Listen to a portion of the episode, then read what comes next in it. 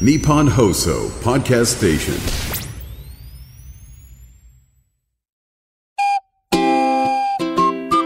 レインボーのこう体調悪い担当はやっぱ私だったんですけど、まあ、池田がどうしても俺も譲れないと。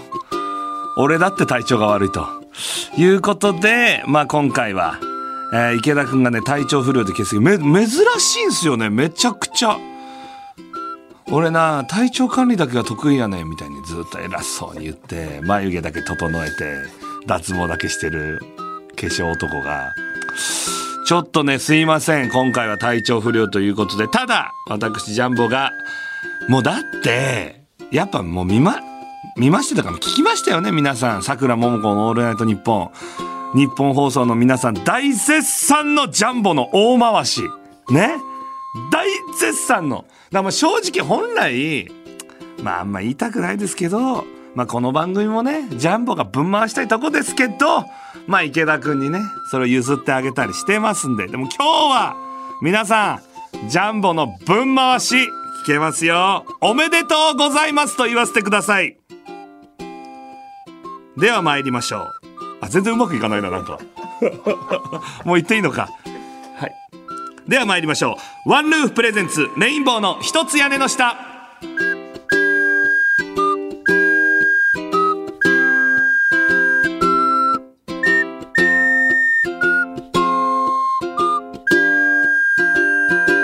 レインボーのジャンボ高尾と申します。ワンルーフプレゼンツ、レインボーの一つ屋根の下20回目の配信でございます。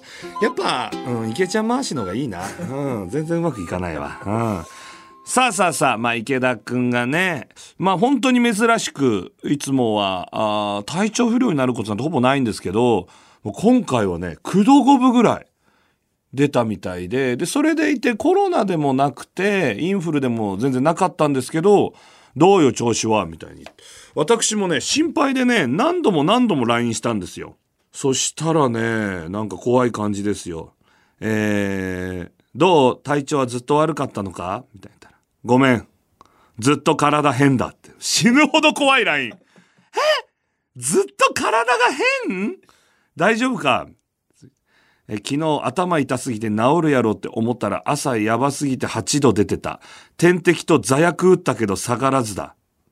で、この後に9度5分まで行ったらしいんですよ。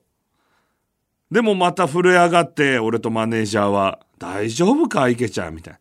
でもやっと今ですね、もうほぼほぼ体調は良くなって、もう明日から仕事復帰みたいな感じなんで、皆さんご心配なくお願いします。いやー、そんなね、池田くんが、まあ、休みということで、えー、まあ、一昨日から、まあ、その前から休みか。でもまあ、ライブがあったりいろいろしたんですけど、急遽休みだってなって、一日空くわけですよ。で、一日空いたら僕はもちろん一日中パチンコが打ちたいんですよ。ですけど、一日中パチンコ打つのめっちゃ罪悪感あるじゃないですか。相方が風邪ひいてんのに。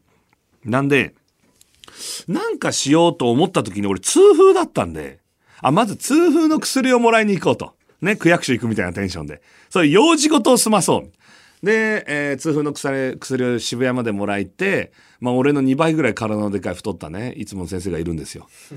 あのコロナ禍真っ只中の時に俺が痛風で足引きずっていったら、俺を優先して入れてくれて、大丈夫？辛いよね。僕が何とかしてあげるからねと言ってくれた、すごい痛風に親身になってくれる、その方自身も痛風なんですけど、その人に会いに行って薬をもらって、で、その後に、もうね、最近巻き爪で悩んでたんですよ。皆さんね、巻き爪って痛いんですよ。こうね、爪がね、肉にこうぐいぐい食い込んでいくんですけど、私はね、すごい深爪しちゃうタイプでして、なんで足も全部めちゃくちゃ短いんですよ、爪が。でもそれによって巻き爪になっちゃってるんですけど、一回俺、3年前に、あの、親指の、もう左の親指、右の親指の、この両方の端っこがこれ全部巻き爪になって、俺4箇所手術したんですよ。その先生は過去いないって。あの、巻き爪4箇所全部だった人。で、再発率が10%ぐらいしかないんですけど、手術したら。俺がまた深爪したせいで、また、あの巻き爪になってしまって、で、まあ、手術したいなと思って病院行こうと思って、まず病院行ったら、もうね、その先生が、え、もう今日やります？みたいな。え？みたいな。え、今日やっていいんですか？つって、はい、簡単手術なんで今日やりますよ。みたいなあ、マジっすか？ありがとうございます。って。で、そのままその先生行って、で、巻き爪って、もう、何が痛いってもう麻酔がめちゃくちゃ痛いんですよ。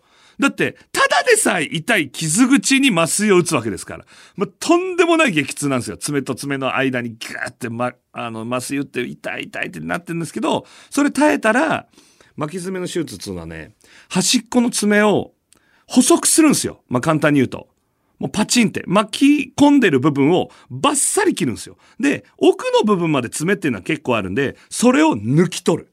で、もう一生その部分に生えてこないように、あの、焼いちゃう。根元を。根元を焼いて、もうその部分から爪は生えないようにするっていう手術で。で、いやー、ね、実家さん、これね、術後とにかく痛いんで気をつけてくださいね。みたいな。今麻酔効いてるんでいいですけど、根元を焼いてるんで、麻酔切れてきたら痛いんでね、必ずあのお薬痛み止め飲んでくださいね。わかりました。つって。だから、で、ここで、俺だけができる検証があるんですよ。それは何かって言ったら、巻き爪、術後の巻き爪と、痛風、これどっちが痛いかっていうのを、俺だけが検証できる。この究極のほこたて。さあ、どっちだと巻き爪と痛風、痛み止めも飲んで、正直ね、どっちかがガンガンまだまだ痛かったんですよ。痛み止め飲んでも。もう痛風の圧勝。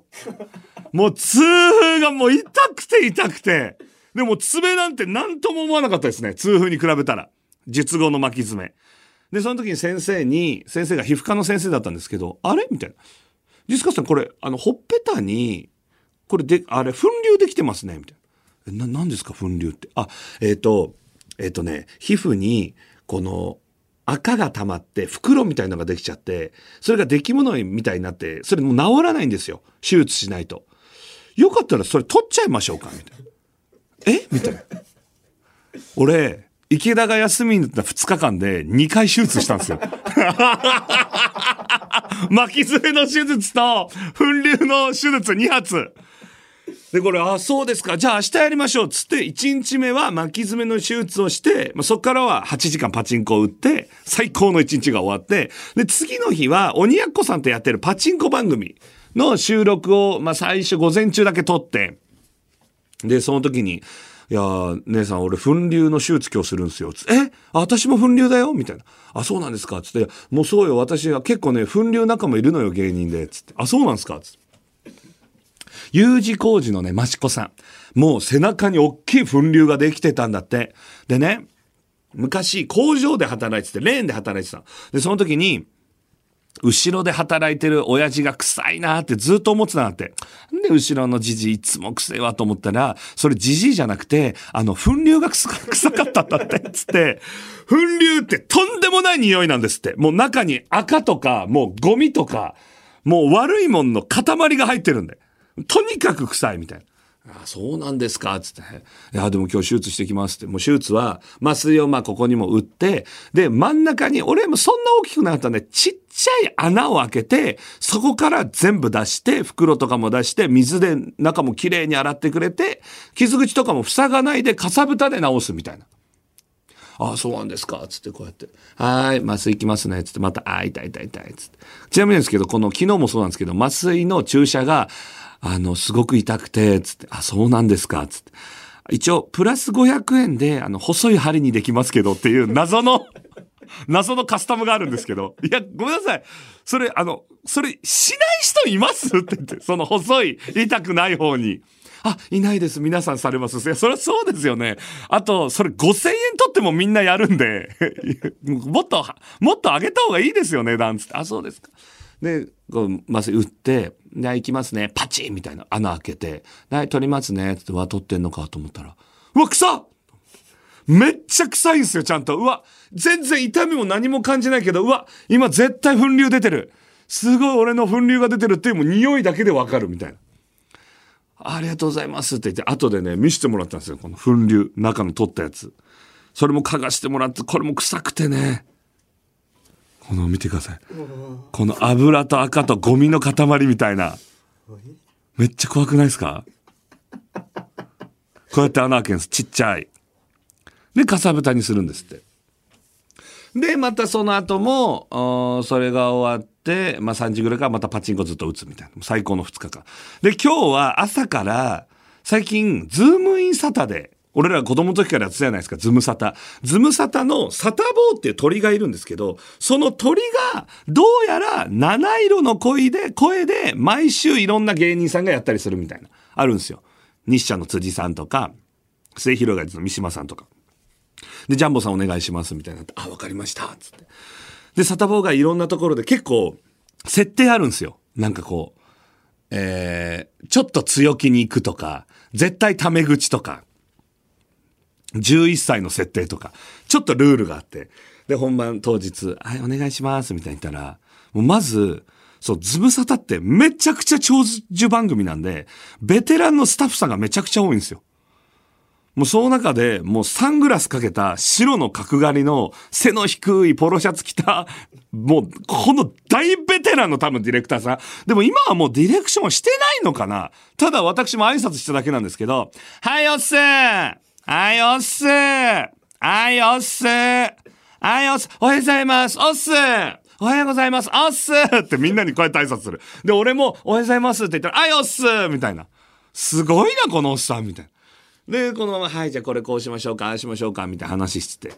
で、そしたら、はい、じゃあこのロケ V の時も今回サタボーで、えーいろいろ言っていただけたら、みたいな感じ。えーこの V の担当ディレクターが、えー何々ですって言ったら、そのディレクターさんが、さあ、えージャンボさんね、えーっと、ここが、サタボーにはまあ4回ぐらい振るわけなんですけど、これ1回目、ジャンボさん、えー5秒です。5秒で、パチッとした、大きな笑い欲しいなみたいな。え、何この昭和のザ・ディレクターみたいな。全然多分俺と同い年ぐらいなんですよ。もう、もう俺笑っちゃいそうで、ザ・ディレクターすぎて、全然悪い人じゃないんですよ。あの、情熱もあるし。さあ、そして2回目。ジャンボさん、ここでも、ドカン、もらえませんか？みたいな。いや、ちょっと、すごいな、このザ・ディレクター。いや、バラエティでもいないですね。で、それがもう報道でいたんでびっくりしました、俺マジで。ああ、ジャンボさん聞いてます？ドカン みたいな。すごいな、このディレクターさん。あ、わかりました。で、スポーツコーナーのディレクターさんは全然普通の優しいディレクターの方。あ、これでこういうで、みたいな。で、俺も、まあ、来てますし、芸人として来てますし、できるだけ面白いこと言って盛り上げたいなとか思って。え、これじゃあこのスポーツコーナーで、え、この部分ってもう好きに挟んだりしてもいいんですか？みたいな。あ、もう、もう好きなように盛り上げていただけたら嬉しいです、みたいな。わかりました、頑張ります、みたいな。でもまず、その番組始まったらもうすぐサタボーのもう担当なんですよ。さあ、今日は大谷選手特集だぞみたいな。もうすぐ出番。で、読むところが終わって、その後アナウンサーさんが読むところがあるんですけど、そのアナウンサーさんが読むところの V 中に、こう、なんか言って盛り上げるみたいな。よし、頑張ってやろう、みたいな。よし、サッカーだ、サッカーか。全然わかんないけど頑張ろう、みたいな。わあ、久保だーうわ、入れ入れ入らないかいや、でも俺は今入ったでカウントしてもいいな。どっちだ？入ってないんだ。もうちょっとゴールが広かったらなとかいろいろこう言って盛り上げてたんですよ。頑張って。八村、八村選手が、みたいな。でけえ生で見たら思ったよりでかいんだろうなとか言って、こう頑張ってめっちゃ盛り上げようとしてたんですよ。そしたらもう、演出の人が、こう、俺のとこバーって来て、じゃあもうさ、ごめんなさい。えっと、本当にごめんなさい。えっと、あんま喋んないでください。つって。はずなんか芸人がめっちゃかましてきたみたいに思われて。で、今思うと、その、インフルエンサーの女の子が座ってたり、その、スポーツ選手がいたり、いろんな人がいるわけですよ。で、その、そういう人たちが、わーとか、すごいとか、そういう声を聞きたいはずなんですよ。だけど、テレビ映したら、うわー、でけー生で見たらもっとでかいんだろうな、みたいな、俺の声ばっかになっちゃって。ごめんなさいみたいな。ジャムさんごめんなさい。申し訳ないんですけど、もうちょっと静かにしていただいて。恥ずかしかったですよ、あれ。最初のかまし失敗した男みたいな感じで。でもまあまあそっからは、まあうまくやれたのか、うまい具合にね、えー行って、まあ楽しい収録になったんですけど。いやーもう、でもやっぱりね、この3日間が一人の仕事もたくさんあったんですけど、やっぱりこれ不思議なもんで、まあ池田とほぼ毎日会ってるじゃないですか。3日会わないだけで寂しいって感じますよね。これってマジ、家族とかでもそうなんでしょうね。で、例えば、えっ、と、奥さんと子供が、えーちょっと田舎帰ってくるね。あの年明けだから、つって、よっし、羽伸ばすぞ一週間も一人だイエーイって思っても、一日二日は良くてもなんかだんだんお父さんも寂しくなってきたりするんでしょうね。あれは不思議なもんで。だから、ちょっと池田を、池田を求めてる自分も不思議なもんでいたりしますね。ちょっとね、メール届いてるんでメール読みたいと思います。ラジオネームミーコ。ジャンボさん、レインボーの屋根で初めての一人ラジオらしいですね。え、ところで2月23日はレインボーの結成日。あ、そうなんですね。えー結成8年ということなので、池ちゃんがいないこのタイミングで、えー普段池ちゃんに言えない感謝へ直してほしいこと、今後に向けての池ちゃんへのメッセージなどを教えてください。なるほどね。あの、まず、これね、2月23っていうのが、えー俺らが初めて出た新ネタライブの日だと思うんですよ。で、これが、俺らって、池田は劇場ですっごい人気者でした。あの、お客さんとかもたくさんいるぐらい。あの、無限大満席にしたりするぐらいの人気者。花もあって。で、俺も、まあ、先輩方とかにはちょっと知ってもらってるぐらいのやつ、出席なんで。で、その二人が組んだんで、ちょっと話題になったんですよ。ああ、どうなるんだろう、レインボー、みたいな。で、一本前に作ったネタが、もう今と本当根本は変わってないんですけど、新小岩駅で、夢破れ、歌手の夢破れた女の子と、駅員さんが恋に落ちるっていうコント作ったんですよ、一本目が。もう一番の笑いどころが、あの、うんうって泣いてる女の子に、よかったら使ってくださいってってスイカを渡して、スイカで涙を拭いて、ピンポーンみたいな。ハートのチャージ完了みたいな。ここ一番の笑いどころなんですけど。これがまあ受けなくて、何やってんのこいつらみたいな。ずっと。俺と池田は結構二人で盛り上がって面白いと思って作ったんですけど、え、これ何やってんの？みたいな感じで、お客さんに一切受け入れられず、見てた先輩も、え、え、お前ら二人組んでこんな滑る？みたいな。で、その後もうバトルライブとか、当時の無限大って常にピラミッドだったんですよ。それがもう全然上がれないですし、うまいこといかなくて、作家さんの点も最下位とかつけられたりしてて、その時に、山田ナビスコさんってすごい有名な育て屋さんって言われてるあの作家さんがいるんですけど、常にね、あの首にタオル巻いて、あの帽子かぶって、いやーみたいな、こういう喋り方をしてたんですけど、いやーって。その山田ナビスコさんだけが、いやー、お前らやってることマジ間違ってないわ。マジ見えるわ、お前らって言ってくれてたんですよ。山田さんだけ。で、俺らが2本目、次こそは絶対と思って満を持して作ったネタが、あのーすごいお騒がせの女優さんいるじゃないですか。別にとかで。すっごいお騒がせになった女優さん。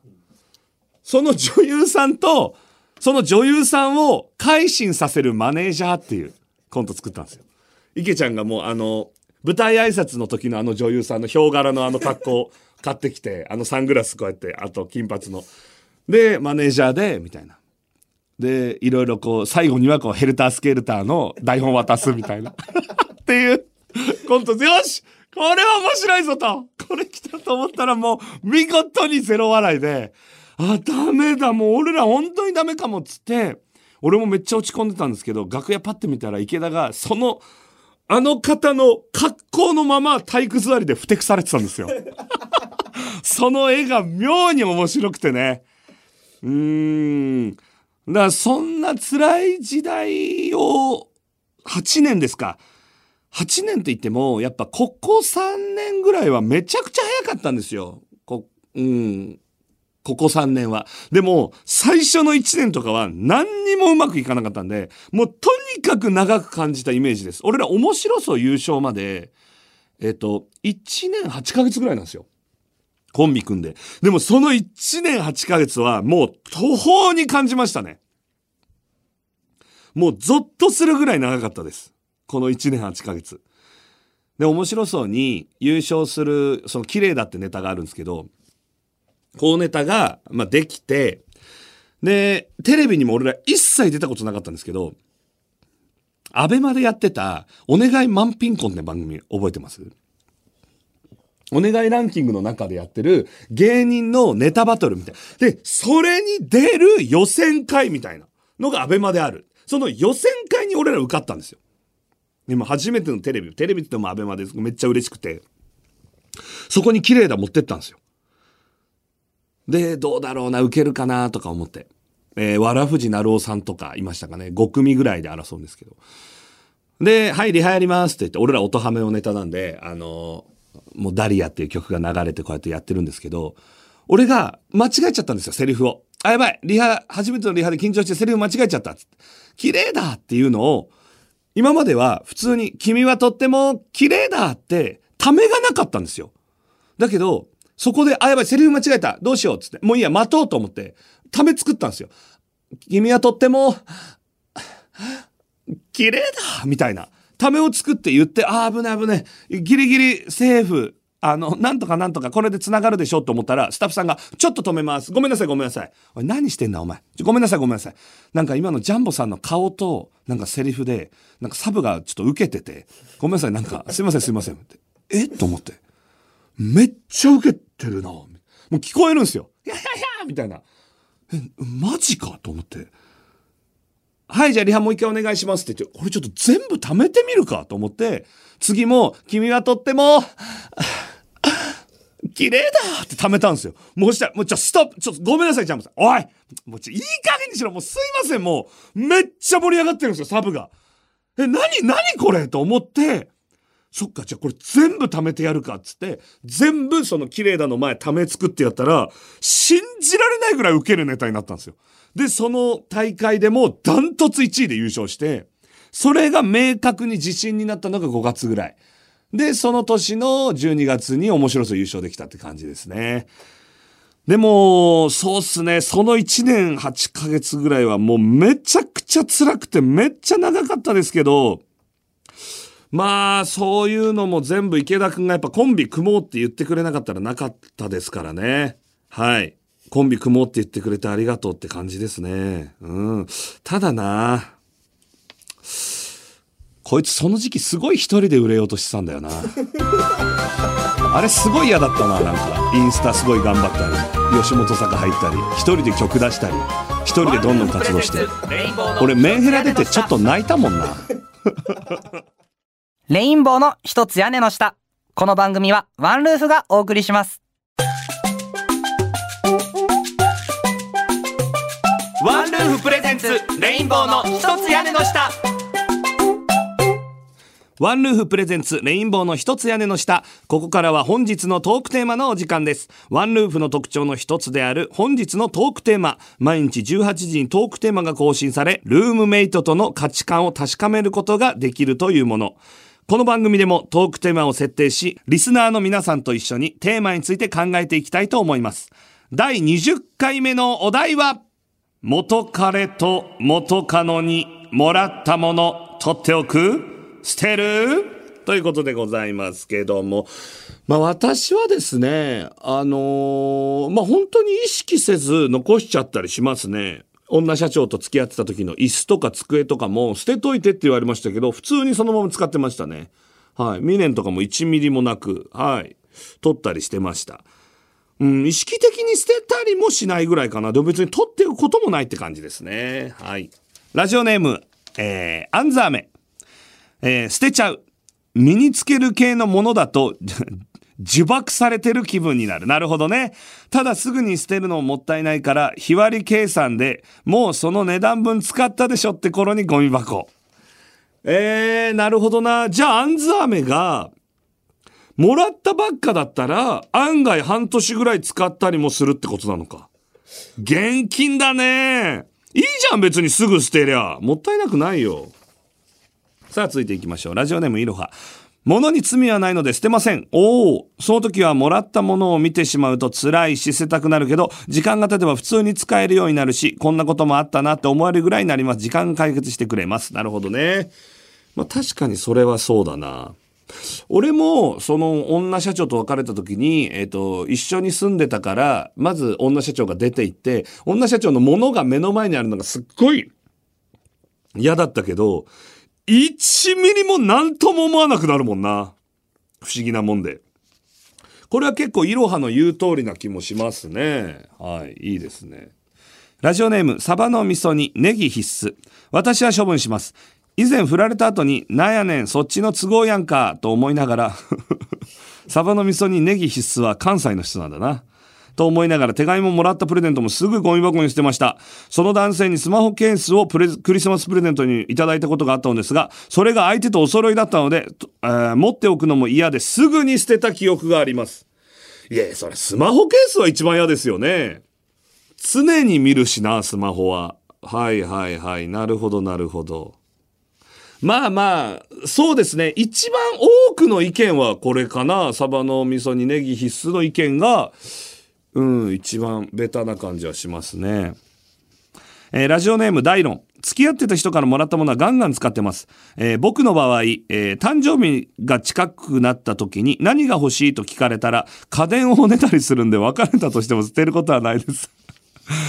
ダイロン男だろ？お前、彼女に家電をねたりすんの？何してんだよ。うん、今家にあるレンジ、トースター、ケトル、電気シェーバーなどは全部買ってもらったもんだし使ってます。服とかは女性によって好みが出て別れたと捨てることになるって分かってるんで、プレゼントで服をもらっている人はマジで間抜けだと思います。大論え、もしかしてあれ？え、君、え、千葉のホスト？え、津田沼でホストやってるでしょ、大論。これすごいな女性から、俺女性から何もらったことあるだろうな。あれやったな。昔ファンの人から、チキンタツタ弁当もらったことあるな。ワンルーフプレゼンツ人見てるよなレインボーの一つ屋根の下レインボーの一つ屋根の下この番組はワンルーフがお送りしましたワンルーフプレゼンツレインボーの一つ屋根の下ワンルーフプレゼンツレインボーの一つ屋根の下そろそろお別れのお時間です。コミュニティアプリワンルーフでは毎日18時にトークテーマが更新されます。アプリをダウンロードしてあなたが大切にしたい共通点を持つルームメイトたちとバーチャル上のシェアハウスで出会い趣味の合う人や居心地のいい人を見つけてください。詳細はワンルーフで検索してくださいということでございますけども。いや皆さんねワンルーフさん本当に素晴らしいアプリでございますのでぜひともワンルーフを始めてみてね。例えばもうハードル高くじゃあ恋人絶対に欲しいとかじゃなくて普通に友達を見つけるって意味でもいいですよね。どうですかね？ちょっとね一人でやってきましたけどやはりね読むのとかをね全部池田君に任せてたんだね。それはやっぱりね自分で読み始めるとなかなかうまくいかなかったりもしますけどまあたまにはいいかもしれないですね。どうしようかな。乗っ取ろうかなこのまま。うん。レインボーのじゃなくてもうレインボーの表記もなしのジャンボ高尾のジャンタカの？みたいな実方高尾の？みたいな感じしちゃうかな本名の。俺本名でなんかよくいるじゃないですか芸人さんで、えー、と作品を作るときは本名。えー、俳優やるときは本名。俺ラジオやるとき本名でやろうかな実方高尾で。はい、ありがとうございます。番組ではメールを募集しています。第22回のトークテーマは、LINE で告白するのはありなし？第23回のトークテーマは、ノーって言える？言えない？です。そして番組を聞いての感想なども送ってください。受付メールアドレスは、にじアットマーク 1242.com、にじアットマーク 1242.com までお願いします。さあ、そして、皆さん最近忘れがちですよ。X で、ハッシュタグレインボーの屋根。これちゃんとツイートしてください。最近信じられないぐらい皆さんツイートしてないですからね。中尾路もねこれもう冷めてますよ。うわーみたいな。みんな少ねえみたいな。ぜひどしどし感想やねで聞きたいことなんかここで質問なんかしてみてもいいですよ。はい。中尾路もね池ちゃん心配してると思いますんではい。ぜひ皆さんお願いします。さあというわけで今週はここまででございます。皆さんいかがでしたでしょうか？ジャンボの一人喋りでございますけどもごめんなさいゲップが。今日ちょっとカツカレーを食べてね新橋で。あのーそのカツカレー屋さんがめちゃくちゃ有名なカツ屋さんが出してるカツカレーなんですけどカツが美味しすぎるんですよ。私持論としましてカツカレーはカツもカレーもそんなに美味しくなくていいんですよ。理想はサービスエリアのカツカレーみたいな。あれでこそカツカレーの進化が問われるというか両方がしょぼいしょぼいでもカツカレーになったらめちゃくちゃ美味しくあれ？コンビってそういうことじゃない？おい池ちゃん。俺が勝つならお前はカレーだ。戻ってこい。待ってるぞ。というわけでこの番組はワンルーフがお送りしました。皆さんさよなら。帰ってこいカレー。